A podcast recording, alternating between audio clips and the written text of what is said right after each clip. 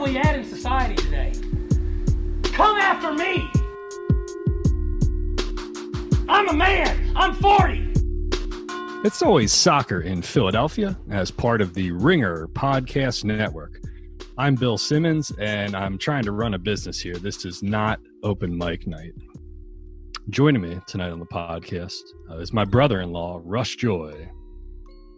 Thanks for having me, Kevin, on the Ringer Podcast Network. Brought to you by cousin, cousin Small. We love cousin Small. Lives in New York. Great guy. All right. Actually, I'm Kevin Kinkead. I'm not Bill Simmons, as everybody knows. Russ is not my brother-in-law, but just to get That Bill Simmons we of. impersonation. Not that, not that I know of. Yeah, not that I'm aware of. Uh, that would be something. That would be a quite the bit of news, wouldn't it? Uh, we're just having fun here. We like to have fun on the Always Soccer in Philadelphia. And listen, it's Thursday night. We're recording on Thursday night. It is a great night uh, to be a Philadelphia Union fan, wherever you are. Uh, maybe you're listening to this on Friday. If it's Friday, we're 13 days away uh, from the return of Major League Soccer. The MLS is back tournament. So exciting. It's exciting, man. I'm excited for. it. This- I'm, I'm like really actually like like pumped for to actually watch is something. this is the first time I think I've ever genuinely seen you excited about a Philadelphia sport in uh, at least a year and a half. It's amazing the kind of wonders it does to not have the uh, Sixers cloud looming over your head. But don't You worry, there's still time. You mean Don't- the, con- the constant questions about Ben Ben Simmons shooting a jump shot and whether Joel Embiid's going to be in shape and uh, yeah, whether they should fire Brett Brown. Yeah, it, it does I- put a da- it put, does put a little bit of a damper on uh, I just hope you're enjoying of uh, you know every minute of Fishtown you have left because uh, not everybody knows this, but you're going to be making the move down to Florida soon uh, on the Maestro's dime. He's sending you down to cover the uh, NBA playoffs, and uh, Yes, I'm going to be uh, leaving my wife, my 14 month old, and uh, everybody else uh, up here. I'm going to go cover the the tournament. I'm going to get a nasal swab three times a day. I'm not going to leave the hotel. Who would want to? Who do you who do you think are the type of people who who would? Uh, obviously, what you probably have to be single right probably like somebody in their 20s like younger hungry you know wants to go like find the, find an opportunity here to cover uh to cover basketball or mls if they would open it to reporters you know is it is that the person that we're thinking is going to go cover this kind of thing or jump at the chance? No, somebody like me who's married with three kids, including one that's not even two months old. Absolutely, oh, so Get you're me- trying you're trying to Get- leave that okay get me out of here. Now uh, i don't know.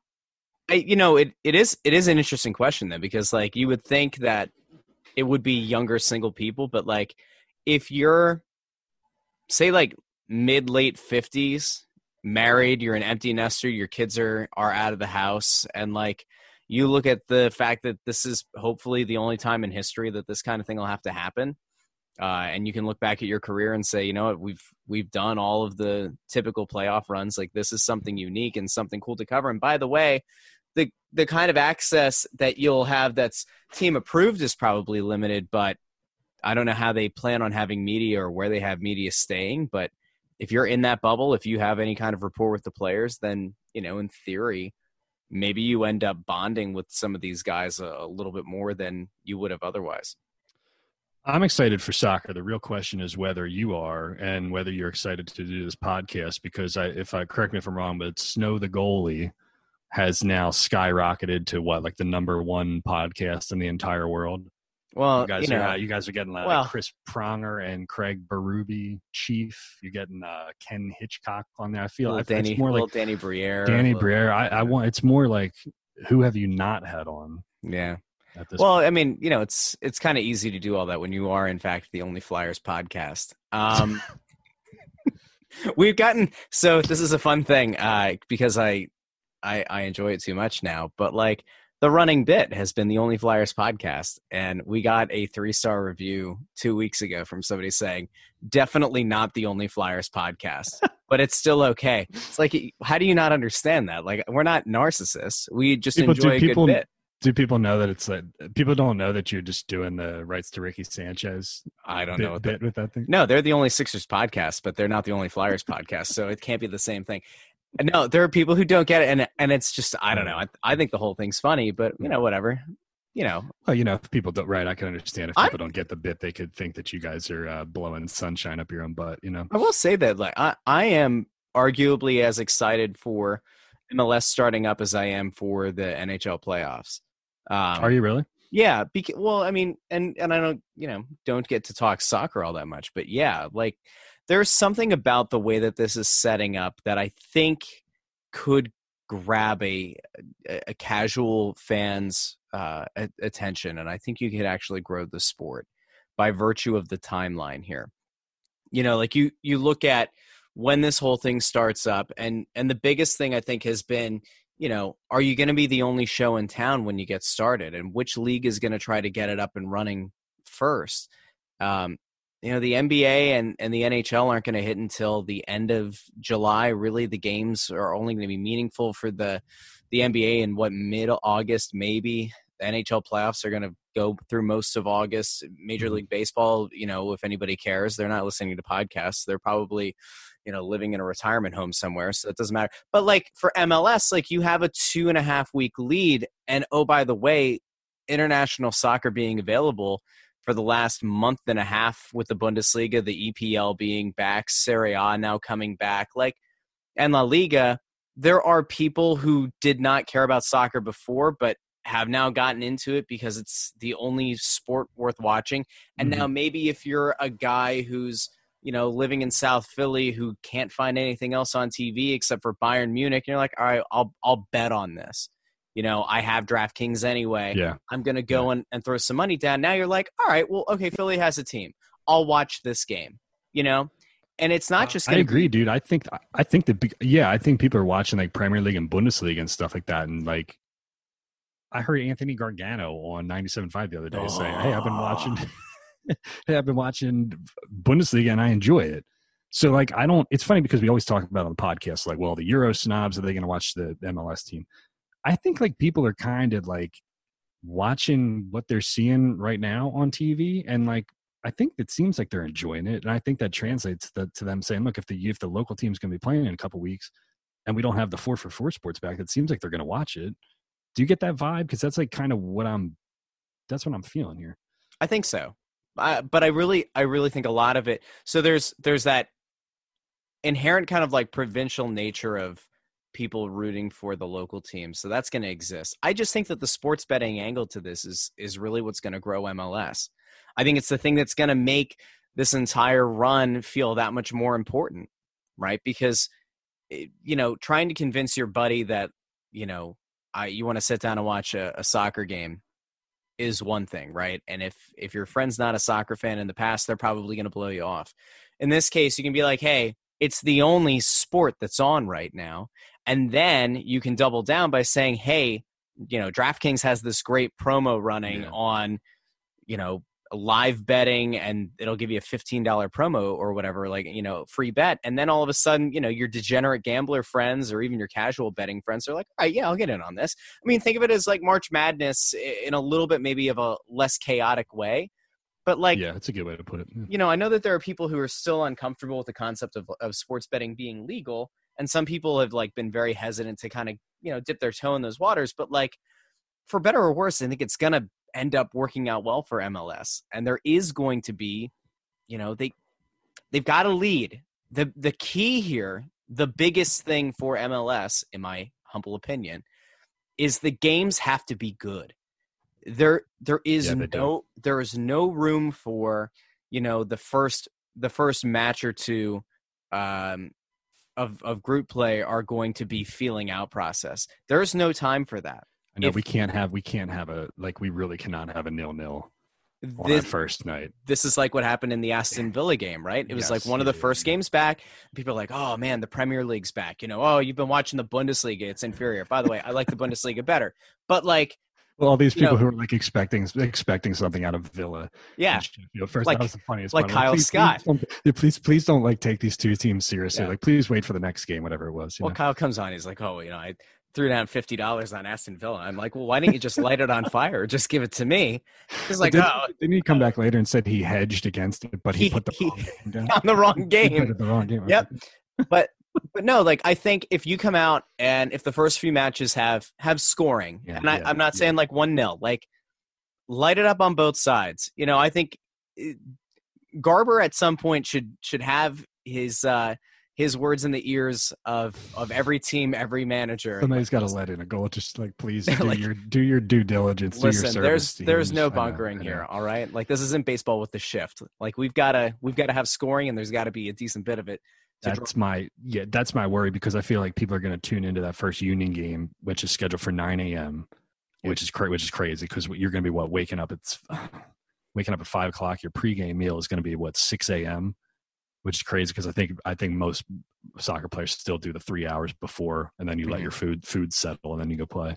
Yeah. Um, but you're going to have a ton of exclusive eyeballs on you at 9 a.m. God, if, if that if that game's a fucking nil nil, I'm going to like kill somebody because I. you, I, I feel like you're going to have people who are curious and are tuning in, but I, I think that they would also tune out just as fast as they tune in. So I can't like emphasize enough. I'm with you on that. Like that 9 a.m. game against New York City on the 9th, like we need a goal, we need a first half goal, or we need shots going off the post or action back and forth. Um, well, it'll be interesting because the the the Union are fit and they're in shape, and I think their style. I think somebody actually asked a question about this. Maybe I'll save it to the end, but their style of play, the high pressing and the fitness that they're in, that may bode well for them because if they're rusty in the passing and shooting game, okay, maybe they'll be able to just force a turnover and get a shitty goal or something like that. Yeah. So maybe that plays to their favor, but yeah, I just don't. I I just that that first game, the first night, I need a goal or two. The second day, I need a goal or two um, because I think that as quickly as people were interested in it, they'll they'll tune out just as quickly too because they'll know that okay, well later that afternoon I'm going to be able to watch this or that, or I'm going to be able to watch this or that. We got baseball coming up around the corner, so Well, you know, Listen- the po- like there there is a positive in this though. Like the yeah, the fact that like the Union and NYCFC are are both good teams helps. And and again, like it's 9 a.m. on ESPN. It's not like you have to go search for this game on FS2.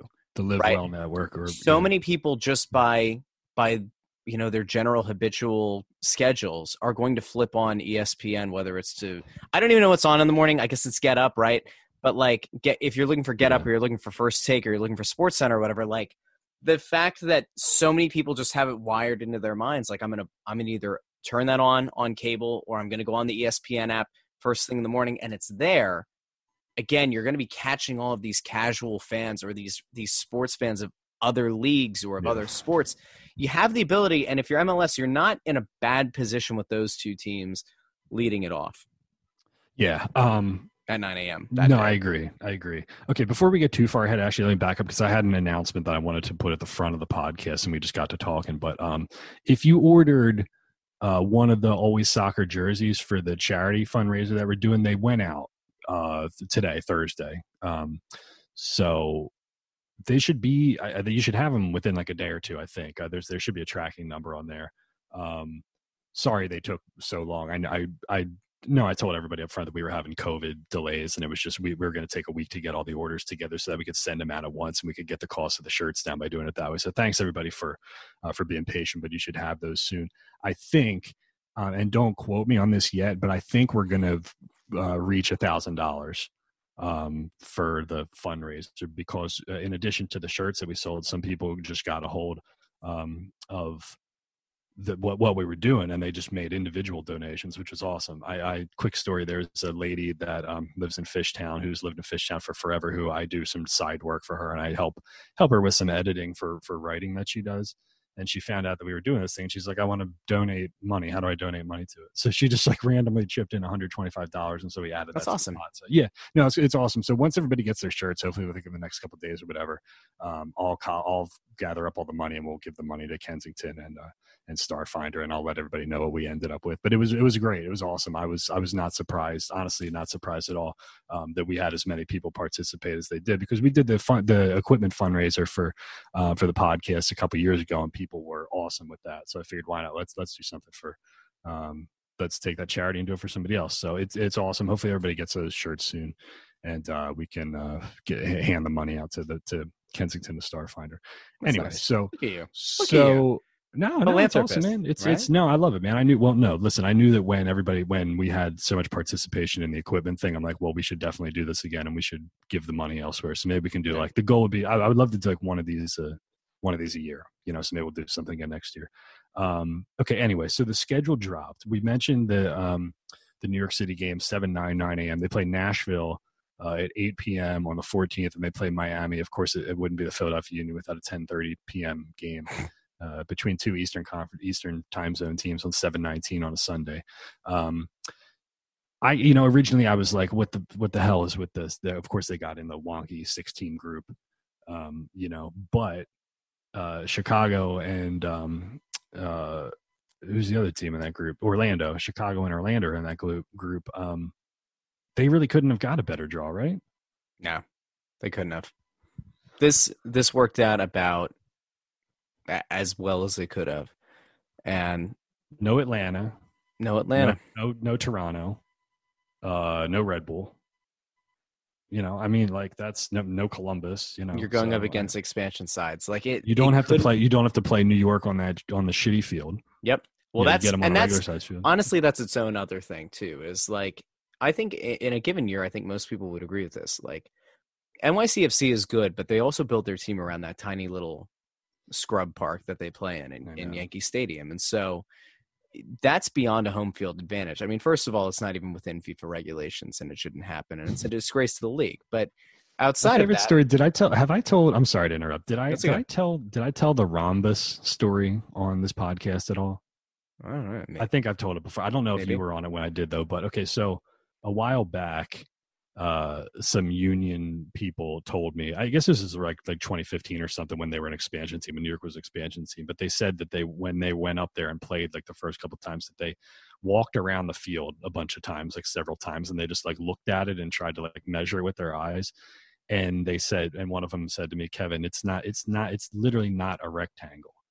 It's shaped like a rhombus where uh, you know like the lines are, t- Yeah. are tilted, so it yeah. looks like a rectangle it's like a what, what do they call it? like a parallelogram Yeah. so because because it was not it did the the smaller lines did not match up with the other lines so there That's great. That's the, That's the great. union union felt that they were playing on a rhombus so anyway i'm sorry carry on i didn't mean to No, I mean, listen, it's it's it's a good draw for them, and any kind of nonsense, any kind of shenanigans or chicanery that you would have found by having to play NYCFC at New York, that's it's out the window, and so it's good. And and by the way, like you you get to start with that game, which is good. that's your that's probably your hardest group game Yeah, it's like and, expansion teams next i mean yeah i mean and if you come ready to play and you catch NYCFC off guard, then it's pretty pretty easy sailing into you know the next round out like getting out of the group stage Yeah, it's not And- exactly the group of death. You know, it's like when you're watching No. the World Cup and the stakes are higher. Like you know that if you get a good result in that first game, then can you but you're in position to qualify. You know, can you imagine the union win against new york and then somehow drop results of any kind to nashville or, or miami yeah, I, like it's just what a total, an absolute disaster i mean you want to talk about one of the worst case scenarios for the organization it's that Well, I think I did the statistic when the groups were pulled, um, and I went and looked at. I, I don't know if you put any weight into the first two games that each of these teams played because it's know brand new season. They're still trying to find their feet. You know, nobody really they haven't found their form yet or whatever. And uh, you know, they're playing on the road. They're playing West Coast Coast teams and stuff. But I think New York, Nashville, Miami, Chicago, Philly, and Orlando. I think you know they played 12 games combined. I think it was three losses or three draws and nine losses. So those six teams did not have a single win in the first two weeks. Um, the interesting thing here is, and I, I pulled this up because I wanted to read this to make sure that everybody understands. Well, originally when we were talking about the six team group here, like we thought the union would be screwed because, uh, you know, they were originally only going to allow the top two to qualify, and then the third team was going to be able to um, was going to be able to, to compete against the other third place teams for for the better record, right? But they changed it. So the union and other and other teams. Jim said on the the Zoom call yesterday, Wednesday, he said we complained, but other people also complained that the qualifying was wasn't you know wasn't fair for Group A with the six teams. So what what MLS did was this. Okay, um, this is this is straight from the MLS website. I'm just going to read it verbatim so that we all understand it. Right. The league confirmed that the top three teams in Group A will advance to the knockout rounds. The top two teams of the other groups will also odd or also earn automatic berths. Okay, so that's one, two, three, four, five, six, seven, right there, right? The next three highest ranked teams in the group stage, based on points total, will round out the field of 16. And this is the most. This is in parentheses. This is the most important point here. Note that the fourth place team in Group A will be eligible to advance. So if the Union finish in the top three, they're good. They advance, but they don't get that penalty anymore if they finish fourth because now they're putting the fourth place team from Group A up against the third place teams from the other groups and letting those tiebreakers figure it out. So does that like do we all you follow? They that? have to. Like, they have to have a cataclysmic f up of of un unbelievable proportions to not make Mhm. it through. Yeah, because you could get so let's say let's just let's just like fake it and say like maybe they get one point against NYC, right? Yeah. Maybe they get three against Nashville and then like one against Miami, right? Mhm. Like five should get you through, It should but five may also leave you tied for fourth place could. with a team like Orlando that you didn't play. Yeah. So now if you and Orlando both end up on five points, that's the funky thing. It's like you're still you still have the possibility of you're running a tiebreak against a team that you didn't play. But the good thing is that the team that gets dicked out of gets dicked in that scenario still gets the chance to go on as the fourth seed because they're going to compare their record to the third place teams from the other groups. The other good thing So, we I know mean, is that was the, that that was the necessary fix, you know. the Union are going to get all nine, so it's not even going to matter, right? Well, here's Right. the thing, though. Here's the thing. So, I mean, I, I don't. So, Orlando, Orlando plays Miami, Chicago. I think.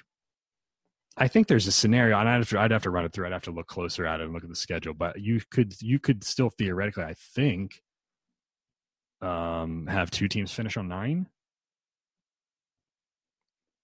or no? Because i'd have to look at orlando's schedule because i think Let there's going to be overlap there. Maybe they maybe they could. I, you know that's the other weird thing too is that you could you could still get you know even you could get a funky tie with a team that you didn't play at the at the three or four but you could also have that at number two. And that affects who you play in the knockout rounds right? Yeah. Because a a1 okay this is also straight from the mls site. A1 gets wild card b c d e right? Uh, mm-hmm. uh, a a2 plays c2 right? Mm-hmm. And A three A three plays B one. So I mean, you could have a wonky kind of seating thing where you could you could end up playing um, the first the first place team out of out of the B group. Yeah. So to answer to answer your question, like... uh, yeah, they Orlando could theor they're playing uh, Miami, NYCFC, and Nashville. Okay, so they so could beat all three. You've got two teams. similar. Yep, you've got two similar. Or no, yeah, yeah yes, we're good. Yes, so they they could both end up on nine, the Union and Orlando. Well, that would be weird then too. I just I, I feel And the I other this well, the other weird thing is that they're the same opponents. It's the same three. Yeah. So so I don't even know how you would tie. it- Does the tiebreaker go to aggregate goals? Does it go to well, they're good. They're doing goal difference is one. Okay. Uh, goals scored is two, okay? and then they're going to um, fewest disciplinary points. So I It mean, it's about as have to fair as it can be. two, right? Like you would Yeah, hope I that you would hope the team's going to rise to the top, right? Like those those two should, in theory, do well. it's funky, but I think that this is probably the best that they can do. I, I don't. I mean, they originally had it messed up, and then they listened to the criticism from the teams, and they got it right. You know, is it perfect? No, it's not perfect. But I mean, when you have a, an abnormal amount of groups, and I don't see how else you were going to do it anyway. So, Mhm. um, okay, so let's do um, let's do an exercise because we always like to do an exercise on the podcast. Mm-hmm. And um, this was we we had some questions. We had a bunch of questions about five substitutes and kind of how it's played out so far in the Bundesliga and the Premier League, and um, you know how the how the union could use that. So so let's go. Let's actually back it up because you you are allowed to um, bring or, or you are allowed to field a roster of twenty three guys. So um, you're going to have five subs off of twenty three which means that you will have 11 plus so you six, 16 in any game you have a possibility of playing 16 of your uh, 23 uh, guys that you bring. So there's seven people who will sit out. So let's just lay out the starting lineup and let's say um, let's just say the starting lineup is the same as it was in the la game except that now uh, kai wagner is healthy so he comes Mhm. in at left back right so we're going to say blake uh, Gaddis. Um, just for the sake of the exercise, we'll say Glesnes and McKenzie remains like the center back pairing. Mm-hmm. Um, and uh, Wagner comes in for Real. Playing in the diamond, they're going to have uh, Jose Martinez, El Brujo. You're going to have Bedoya on one side. uh, you're going to have uh, Monteiro on the other side. Uh, Brenden Aaronson at the 10 or uh, the tip of the diamond. And then you're going to have Przybylko and uh, Santos up top, right? So that's your starting 11, right? Yep. Now let's build. Now your bench, uh, 23 minus 11 is 12. So you're going to have a 12 man bench that you're going to be able to use five of those guys. So uh, Real is going to be on the bench. Yep. Ilsinho. Yeah. Uh, Wooten. Wooten. Um, Jack Elliott. Yep. Will be on the bench. Aravis. Who is this? Oh, let me see. Um, oh, Oravec, Mate Oravets. Yeah, yeah. Um, You're gonna have uh, Cory Burke. Do we think Cory Burke is to be on the bench and back I hope not. I hope not. Um, well, let's put him down as an asterisk Sure. because if he's Let's- because put him down. because if he's if he's back, you're to have him on the bench, obviously. Yeah. Um, I- Warren I- Creavalle. Or, uh, yep. Um, you're going to have Anthony Fontana I would think so. because that's 11, 12, 13, 14, 15, 16, 17, 18, 19. Uh, you will have Backup keeper. Uh, yeah, so you'll have um, Joe Bendik. Yeah. On there, you will have um, Do you want to take the? Do you, Cole Turner, I, I believe, right? do you want to take the other Jack with you? What's the other Jack that I'm? Oh, Jack DeVries. Yeah. Okay, certainly see can't. where- Certainly can't hurt. So 11, 12, 13, 14, 15, 16, 17, 18, 19, 20, 21, 22. Do we say then you? You did. You said Glesnes. Yeah, he's in the Uh, starting. He's in the starting 11. And you could take, uh, Um, let's say, uh, um, well, you're not going to take Freese because he's your third goalkeeper. You're not going to add a third goalkeeper. I mean, let's just just for the sake of the exercise, let's write uh, Mich- Michee Ngalina, right? yeah. So then the odd, so that you have a 26 man roster right now. So the three people that would miss out, it would be Bizo. and by well, and Bizo. Yeah, I think you would probably add him on there, right? So let's just let's let's replace uh let's replace Cole Turner with Mbaizo. All right, just Okay. for the sake of it. Okay. So the guys who are sitting out are Freese, Turner, and uh who knows Aurélien Collin. Aurélien Collin. Right? Because I don't I don't think you would put you know, if you've got Jack Elliott on the bench, I don't think you're dressing four center backs. No, you shouldn't be. Right. So you're the, the three odd men out of you we'll say Freese, Turner, and Collin for the sake of the exercise. You're starting eleven, and then your bench would be Matt Real, Ilsinho, Andrew Wooten, Jack Elliott, Mate Oravec, Cory Burke, perhaps, Warren Creavalle, Anthony Fontana, Joe Bendik, Olivier Mbaizo, Jack DeVries, and uh, Michee Ngalina. Yep.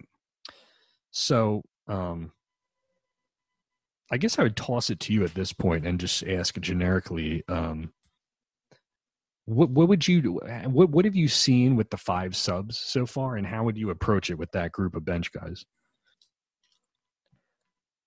it all comes down to the matchup, right? It, I think the thing that I've always gotten on Jim about is being too predictable with his subs, with being too predictable, especially about the moments in which he inserts, especially Ilsinho in the past. Um, you know, the the reason that the magic was lost at the end of last year with Ilsinho is because it just became so predictable of when he was going to insert him into the lineup and, and exactly the same role every time. And the thing about the five subs is if you wanted to take four center backs and dress them, which I don't think you should, if you're Jim Curtin and you decide that that's a way that you want to go, you could by by virtue of the way that the schedule's set up and and based on not knowing you know how how fresh these guys are going to feel from the get-go i i would think that you're going to rotate in a lot of of defenders. Like i i wouldn't have a much of an issue you know i don't know where where kai wagner's at right now in in terms of his health and and feeling like he's ready to go but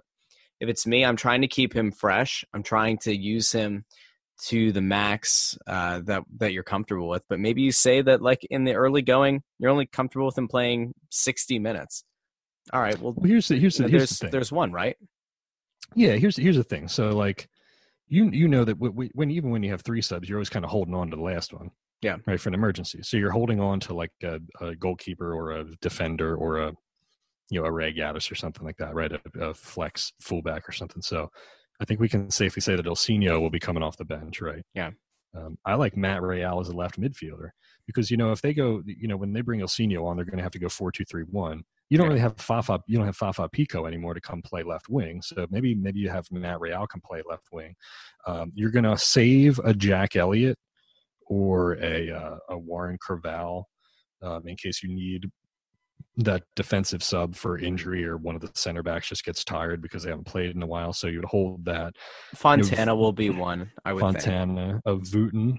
I would definitely have Wooten kind of yeah. you know, with Przybylko and Santos there. You, you're going to have to. Those are like the center backs too, where you're not going to have 90 minutes of those guys every game. You know, you're going to have probably Santos play like 60 minutes in the first game, and then the second game he can play 90, and Wooten can come in for Przybylko who plays his 60. So Yeah. I mean, if we're look if we're looking at our five here, probably Ilsinho, probably Wooten, Anthony Fontana, Matt Real.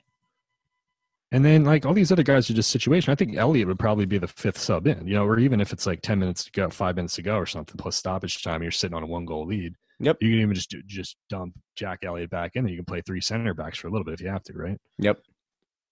Yeah, it's interesting. It seems like the way to go. Um, yeah, having Kai Wagner back is big too, because then you can use um, Real as as as whatever off the bench. Because I don't I don't really see.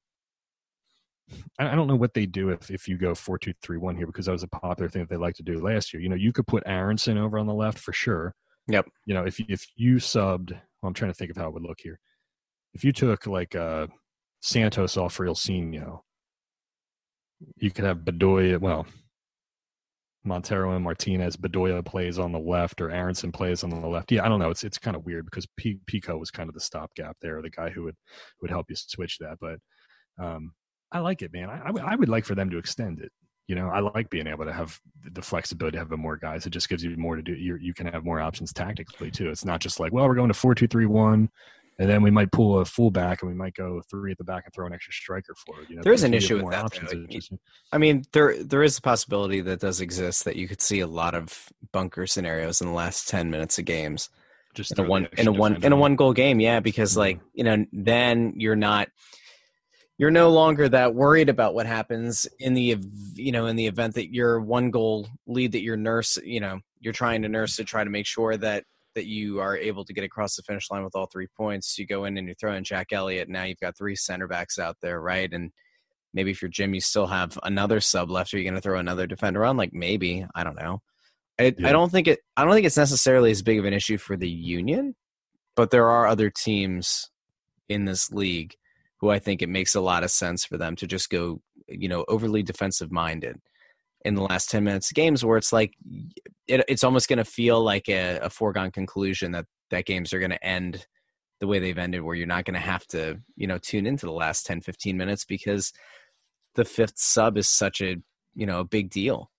Well, it might go the opposite way here too, because you know Jim usually likes to go, you know, like the sixty minutes of, uh, you know, four four two with the press, and then kind of switch out of it and bring El Ilsinho in, and then they play four two three one. But look, you know, if if the, if other teams are not as in shape as the Union are, and they're finding success with the press in the first 40, 50, 60 minutes. They, they, he might be incentivized not to come out of that, you know, and then Yeah. maybe you bring your young legs on him. Maybe you're maybe El Ilsinho is not the first guy off the bench, and maybe it's Fontana, maybe it's Real, or maybe it's Wooten, or maybe you just keep piling the pressure on him and do it that way, you know. But the good thing about it is that, you know, with seven subs or with seven a seven man bench and three subs, you can't really do that.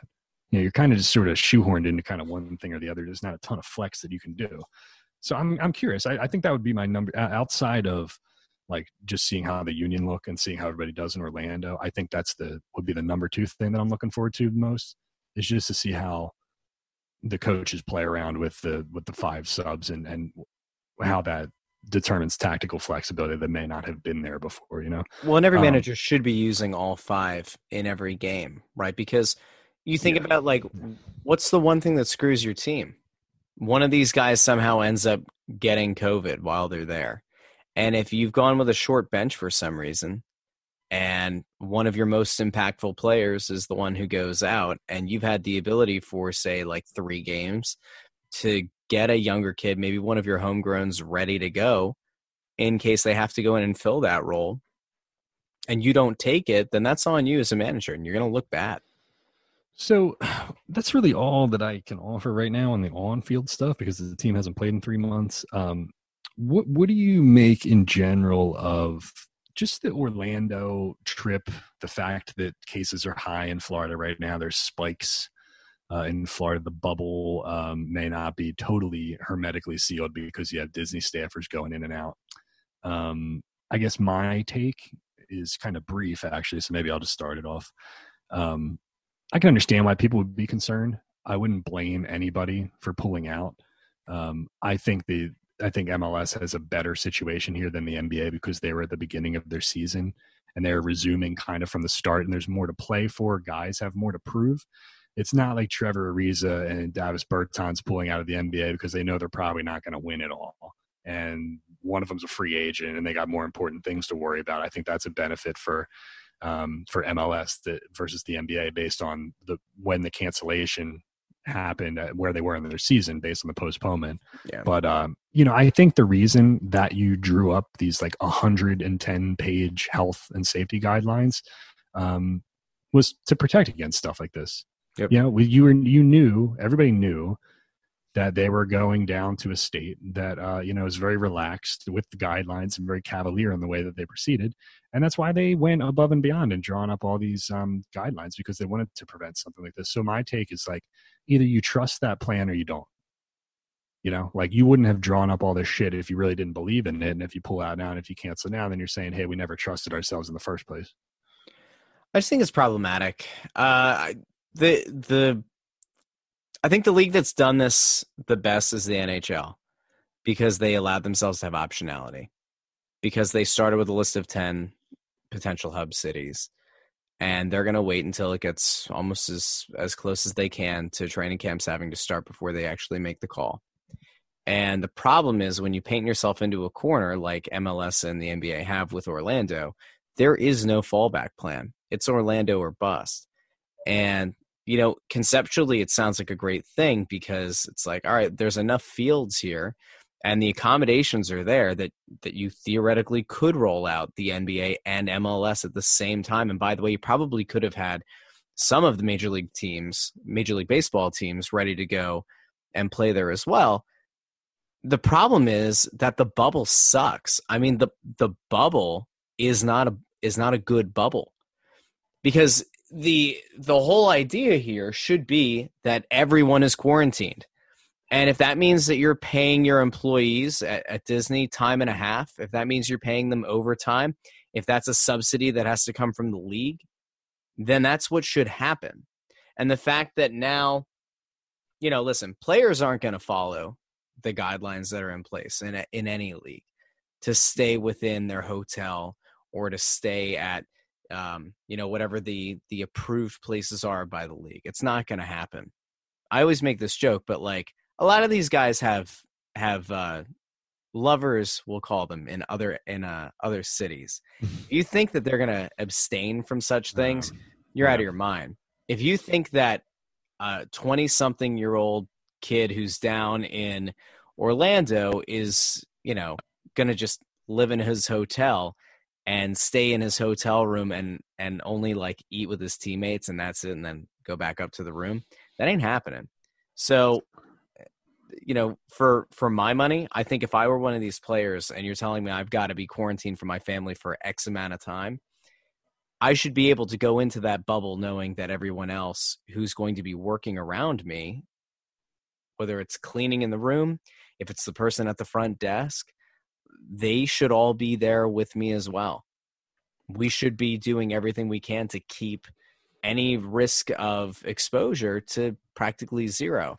The fact that it hasn't happened, like I don't blame guys like Trevor Ariza, who's you know got a custody battle for not going. I don't blame Davis Bertans for not wanting to go because he's blown out his ACL before and he, he's up for a ton of money in free agency if I'm any of these guys and I feel like there's any kind of risk whatsoever, and I'm not comfortable with the fact that these leagues didn't have the cojones to, you know, throw the money up there and and subsidize the uh, the pay of the support workers, then you don't have to go. I just I think they put themselves in a bad position by limiting their options to this one city, and and now, you know, it's it's going to have to go down one way or another. There's either going to be a huge blow up where there's going to be a lot of players testing positive, or somehow they're going to be able to limit exposure and it's going to be fine. Well, I think that's the worst case scenario. You know, if you get to a point where teams get down there, they have some positive tests, maybe there's a little bit of a spike among a certain team or like at a certain hotel or something like that and then one team is fielding 23 a 23 man game day roster and the other team's fielding 15 and yeah. then it because we already know that we're going to be, be applying asterisks to this ad nauseum my concern is that the asterisks become a joke you know where it's like well one team can only field 14 fucking guys because they have had five that are in quarantine or four of them decided to go clubbing uh, at the with the NBA players, and they've all left the hotel at the same time. And it's going to happen. Like, let's just be honest, it's going to happen. So, I, I don't want to. Do, I don't want to do. I don't want to be like dude who's like, well, just cancel sports. It's not going to happen. I'm not saying no, no, no. Idea, but I'm not saying just cancel. I'm just saying like these are human beings. These guys are going to go, and they're going to make decisions that on the surface in a normal scenario would be okay, and in this probably isn't. Like, imagine how pissed off you'd be if you're one of the people that's really going to follow the strictest guidelines while you're down there. One of your teammates goes off, is fucking around. No, yeah, no but like one yeah. of your teammates goes out to the to a bar or spends the night with someone else and brings the infection, and all of a sudden, you know, four guys, five guys on your team, and some of your more high profile players get infected and are now out. I do wonder if there's going to come a point in time. This would be a fun fun exercise, a mental exercise. I know we've already done one and you're already gassed, but you know, humor me. Uh, what if if the virus ends up becoming a thing where like you start seeing these rosters shrinking and shrinking? What if for every eliminated team you got to draft a player from an eliminated team to your team no, no. to continue through the competition. No, no, of course not. So that this so that you can actually so you can actually field a full starting eleven. No, stop. by the this, uh, this like Kyle's. This is like the idea that Kyle was sharing in Slack like a year ago, where he's like, if your franchise quarterback goes down, so you should bad. be able to take another quarterback from another team. Like, so okay, so okay, yeah, it's a great idea. The, it's a great idea. It's like no. The, the no. Seahawks are just going to let the Eagles borrow Russell Wilson for yeah. a game, and then when he tears his ACL, blows his knee out, then what? You know, yep. I yep. appreciate you um, just for the sake of the conversation presenting that uh, presenting that idea as unrealistic as it may be. I mean, the best case scenario I think is that if you do have a team that's like has some uh, you know some cases or it's not looking good that maybe they end up kind of stinking anyway maybe they get eliminated before the knockout rounds maybe that would be a a, a blessing in disguise. But I'm not sure. I'm curious to see how it works out. And I, I know that, you know, just like our eyes have been on the Bundesliga and the Premier League and the KBO and kind of like using them as a base for um you know to see what works what doesn't work you know fake crowd noise fake fans in the stands sex dolls in the stands uh accidentally you know like trying to just like figure out what works and doesn't work uh you know mls is going to have a lot of eyeballs on it just um, even if people don't give a shit about the product necessarily just sort of seeing if the protocols work. So there's a lot riding on it you know I, I think there's something to be said for look if mls gets it right and the guys follow the procedures and everybody does what they're asked to do then they're gonna you should earn a lot of respect for that you know because it's not easy to do that. It's not easy to sit in a friggin' hotel room while your wife and your kids are uh, however far away that they are you know and i think people who uh, can can abide by the rules and take this thing seriously i think that we would look back at this like five ten years from now and say you know what? Like those guys really gave up a lot for for that time and they deserve a lot of credit for for making it go the way that it did. Um, you know god willing it ends up that way. So because uh, it's a great opportunity. You know i think they i think they see that too and i think it's an opportunity to get out in front maybe put some eyeballs on the product that weren't there before. So yeah okay, what's next in the rundown here? Uh, la la la la. Oh, you had the uh, Zoom. You had the Zoom call. I know. I wrote it on the Zoom call. I forgot. Um, bubble. Pre- uh, yeah, Premier League. Liverpool. Liverpool are champions. Uh, world fucking champions, as uh, mm-hmm. uh, Chase Chase Utley once said. Um, Jorgen, he was you, he was he was so delighted, you know, to to uh, be victorious, and um, it was a lot of lot of um, hard work for the the German who was um, a very great Liverpool team. He felt very proud. I can't do it because he, he he shows so much teeth when he talks. Jurgen Klopp. I love I love Jurgen, but it's a lot of teeth all the time. So, what did you think? Was it uh, exciting? Was it anticlimactic? Was it uh, Oh. whatever? Beyond anticlimactic. I know they were just sitting there. Well, it's like when Leicester won it um, a couple years ago, and that's just a corny thing when it's a result that they're not when they're not even playing in the game. You know, It's- like well, a it's- super it's- historic thing for the for that um, It's- team. You know, It's part of that, and it's also the realization that like you're not going to be able to celebrate it with your fans, really. I know. Right? Like it, it almost feels like a totally hollow thing. It almost would have been better. So, you know, like Ligue 1 shut down, right? They made the call within a week or whatever yeah, of, of COVID, right? At least then you could kind of be like, hey, you know, we won. And the country wasn't shut down yet. So people be like, oh, okay, cool. You know, another championship. In this case, this is bad. I mean, I think it's it's it's a bummer because this Liverpool team was truly excellent. I mean, they ran mm. roughshod on everybody in the Prem. And in they they should have had the opportunity you know in a perfect world to celebrate this with their fans um and i kind of feel like in a way the the special nature of it it, it it's just kind of gone you know what what should have been this great culminating moment for Jurgen Klopp is is hollow one because they don't actually finish it off while they're on the field and also because there are no fans there to see it you know it's do you think? bummer. Do you think? Let me ask you this: Do you think that because they had the league pretty much wrapped up, like everybody, everybody can basically sit here and say, "Well, they won it." You know, they they only had like to get four points or whatever the fuck it was Yeah. from uh to to put a to put to tie the knot on it, right? Yeah. Do you think that helps their case and helps the asterisk kind of thing because they were like so far out in front when the shit happened? Like it's not like anybody's saying like, well, you know, now they're coming back and playing a bunch of teams that don't care. Like they pretty much like sealed it. yeah they, they had one loss right like that's they had eight more wins than city did i mean like they're at beating up on like point, like a bunch of shitty teams that just totally gave up. yeah like i don't look at that season and say asterisk at all i don't look at the bundesliga and say that you know bayern didn't deserve the title yeah. uh serie a is actually serie a has a, a very contentious back and forth going at the top of their table and la liga is actually in reach for for you know my favorite team real um but no like i don't i don't worry Yeah.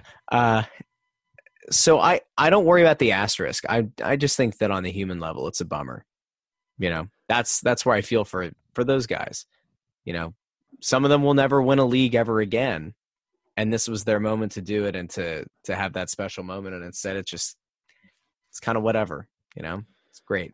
So we're gonna do the next segment. We're gonna do um, apparently is a controversial segment. Um, somebody answered. Somebody responded yesterday on Twitter and said that they don't like this segment, which kind probably of one of those probably one of those people who thinks that uh, the Only Flyers podcast is is being a narcissist thing. Yeah, it's a pol. I, I would say it's a polarizing segment. For some reason, people don't seem to like it. I would I would point out that we only do it every three or four um, episodes now. Typically, Yeah. when you're on, because people don't seem to get it. I don't know. I think it's funny, but maybe because I'm a writer by trade, maybe it's like a a, a linguist thing. I'm not really sure, writer, speaker kind of thing.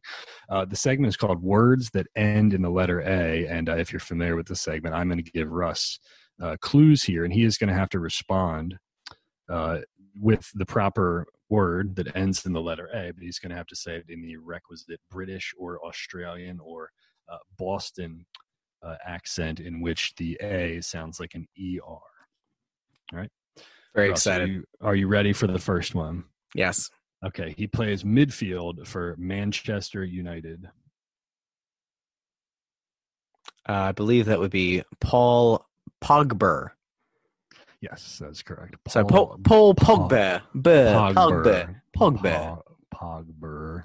Uh, okay, number two. Um, This is the name of a Italian soccer team in uh, Serie A, and it is also uh, the last name of a police officer in Philadelphia who was recently accused of uh, hitting a Temple student with a baton. Uh, I didn't see that story. I guess. Um, Marco, um, Marco played for this team before he came to uh, Montreal. could that be? It's also a lunch meat. Oh, Bologna. It's uh, Bologna. I just, I'm sorry, I thought it was hilarious that the cop's name was Joey Bologna, but um, like most- most Philadelphia. Bologna. I hardly know her. Um, do you, by the way, did you ever um look at Serie A at the table and just kind of think to yourself that you were mildly dyslexic when you saw that it's Atalanta? You're like, oh, all right. Well, I th- the funniest thing was when Atalanta transferred, um, what's his face to Atlanta. yeah. Do you know what the, was it, the the midfielder? The Chile, I think it was a Chilean guy or something. I had to like look at the press release like 15 times. Atalanta to Atlanta. Um, okay, here's clue number three. Uh, they cover their face uh, with masks. They are left wing um, rioters and anarchists. There are two different pronunciations for this. Uh, it it all comes down to where you emphasize it. It's either the Antifer or the Antifer. I like Antifer. You know, Tommy Tommy doesn't have much to do with these days, so the Antifer. All right, this next one, this might actually be kind of a hard one, but um, I thought it was funny. Um, it's five letters.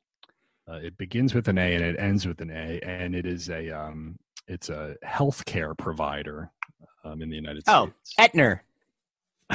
yes, Et Etner. Etner. That was five. I've got two bonus ones because I, I don't know why I wrote down two more. Um, Ooh. this is a, uh, a simple uh, single-celled organism. An amoeba.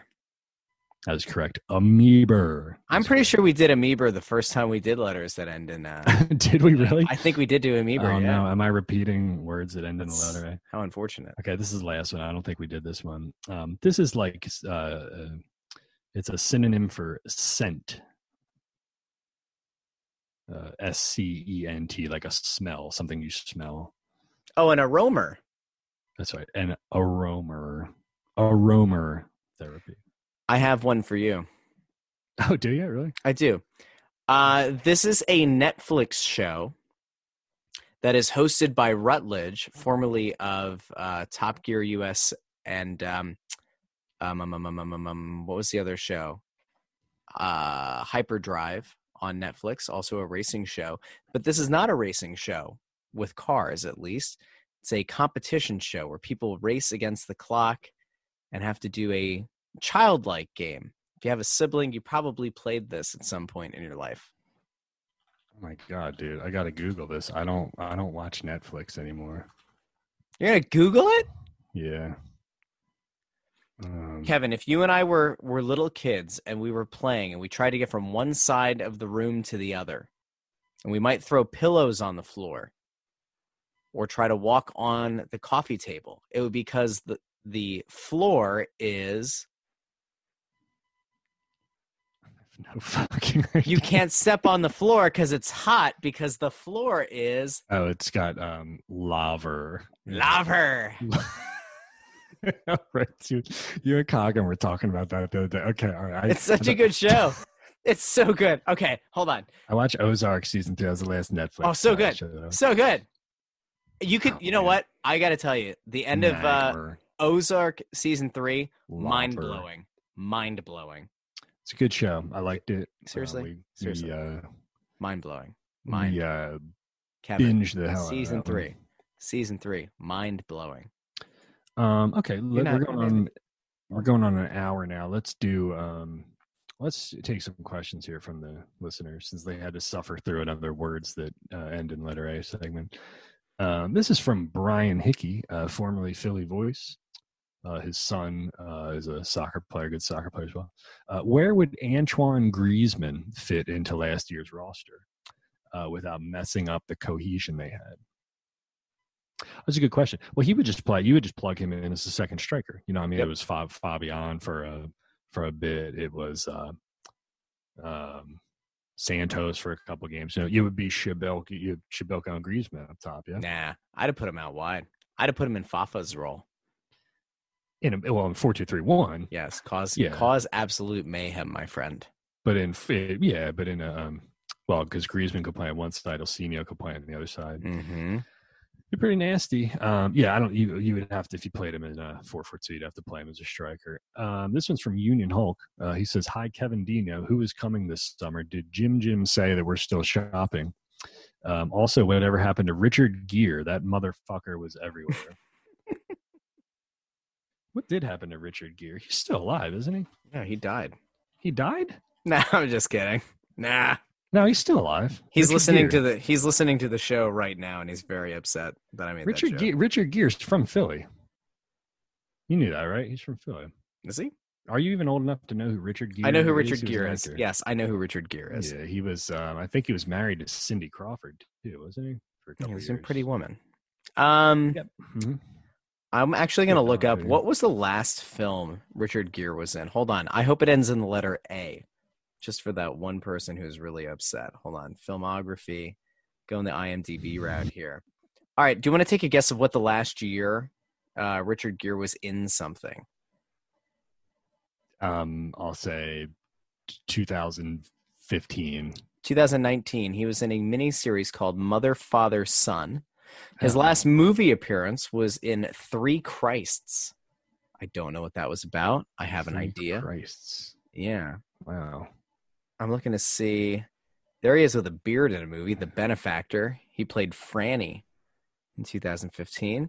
Um, has he ever been in a movie that? Yes, in 2009, Richard Gere was in a movie.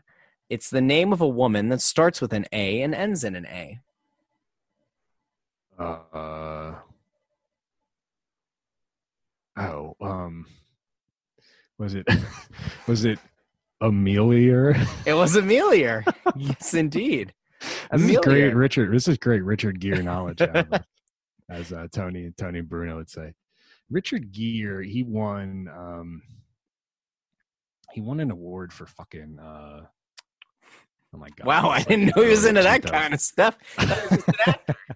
Wow. No, no, it was like it was like at the beginning of the uh early 2000s. He won an award for something. Um, That's the Chica- only Chicago. Was it Chicago? I think. I Wow, say? that's the only movie he was in that ended with the letter A. I'm actually really upset about that. Amelia.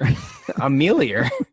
That's pretty good. That's good Richard Gere stuff, man. I'm glad Union Hulk asked about Richard Gere. I don't think we answered his question though. What's he up to now? Probably not doing anything. 70 years old. Um, probably just chilling, man. He probably still looks pretty good too, Richard Gere. Oh, he's a Anyway, hunk. He's a stud, Richard Gere. Um, we could talk about Richard Gere all day, but let's move on to the next uh, question here. Uh, this is from Ryan. He says, as a center back, do you think development of a young CB is hindered uh, by not having a consistent defensive partner? I was specifically thinking about Rob Holding at the moment, but I think that question can also apply to Elliott uh, McKenzie and formerly Trusty. Um, yeah, yeah, for sure. And I think too, we've said this before in the case of uh, the Union's young center backs, to having Haris Medunjanin and play in front of him when he's a defensive sieve. you know, imagine Trusty and McKenzie having to learn the game with a non-traditional mid defensive midfielder in front of them. Yeah. Um, but for sure, you know, when you play with a center back, um, I've played next to this guy named uh, Sem in uh, Casa for like years. We were on the same team, he, and then he moved back to Switzerland. Our, our guy, all the guys on that team were um, were like doctoral students or something at, at Penn, and so we had a bunch of foreign guys. We had like a Turkish guy and uh, um, a Swiss guy on the team, and uh, yeah, you you do learn. I, I don't know if it well, I don't know if it hinders your development, but you just you learn to uh, you learn to play a certain way because you trust your partner to do one thing or another thing. Like I know that he was always very good on the ball, um, so I would be more the ball winner and kind of, you know, like brute force kind of guy. I think it. I think you feel more comfortable for sure playing next to a, a guy that you're familiar with. There's there's familiarity and continuity, um, so it allows you to uh, sort of pinpoint what it allows you to sort of focus your game on specific things. Then you become better at those specific things because you're not trying to do 500 things at once. But um, yeah, I don't know. I, I would like to go back in time and see McKenzie and Trusty play behind like a Diego Chara or Ozzy Alonso or like a Tyler Adams or something like that. I think I'd be more interested in seeing that. know. Yeah. Um, Jack Fritzadelphia is legendary. Says, what do you make of Jim saying McKenzie possibly getting playing time at the six? Uh, would a back five make more sense? Um, got to think Glesnes was mainly brought in because they thought McKenzie would miss a lot of times at the Olympics and qualifying, and now we have three very good CBs. Yeah, you know, honestly, I would say like I think they, the Union have three number one center backs. Yeah. McKenzie, Elliott, Glesnes. I would feel comfortable starting any combination of those three guys. Absolutely, you know. And so, worst case scenario, or like the you know the one of the ways that you could do it is you just start three different combos in three different games. You know, Or just start all three. or you could start all three, and and then Colin comes in. On, uh, Colin would then enter the bench if you did go with those three guys. You know, but you could you could go. I think the first game you go McKenzie Glesnes against Nashville. I don't see why you can't start Elliott and McKenzie, and then maybe by that point you've already qualified. Maybe you go Glesnes and Elliott in the third game. That would be the best case scenario, wouldn't it? Because then each center back would only have to play two games. Yeah. and they would be they would be rested going into the next one. Um, but McKenzie at the six, I don't know. I mean, we don't know what Oravec is. We have no clue what he is. Uh, Warren Creavalle, I you know, I, I think we all know what Warren is at this point. So behind Martinez, um, I don't know. It's it's hard to say. I mean, it's hard to go from it's it's hard to go from center back to defensive midfielder. You know, you're playing more with your back. Uh, The, the thing about center back passing is you're always facing uh, towards the other goal, and you always have this 120 degree cone of vision, and you're always you're always passing forward for the most part, or passing sideways. Whereas I don't think center backs are naturally. I think it's uncomfortable for center backs to learn to face their own goal, receive the ball, turn under tight tight spots. It's just not what we do. We don't do a lot of that passing, playing defense. So I think it's hard. I think it's easier to go. I think it's easier to do what Amobi Okugo did and go from defensive mid to center back. Whereas I think it's a lot harder to go from center back to D mid because it's just a lot. It's a lot different. It's more running. You're facing the other way a lot. It's just it's it's it's more of a change. I think to go that way. Yep. Um. JC Burner was the guy who said, "Can we end the words that end in letter A?" Segment. The answer is no. No, no, we can't. Never Um, will. Never can. Never will.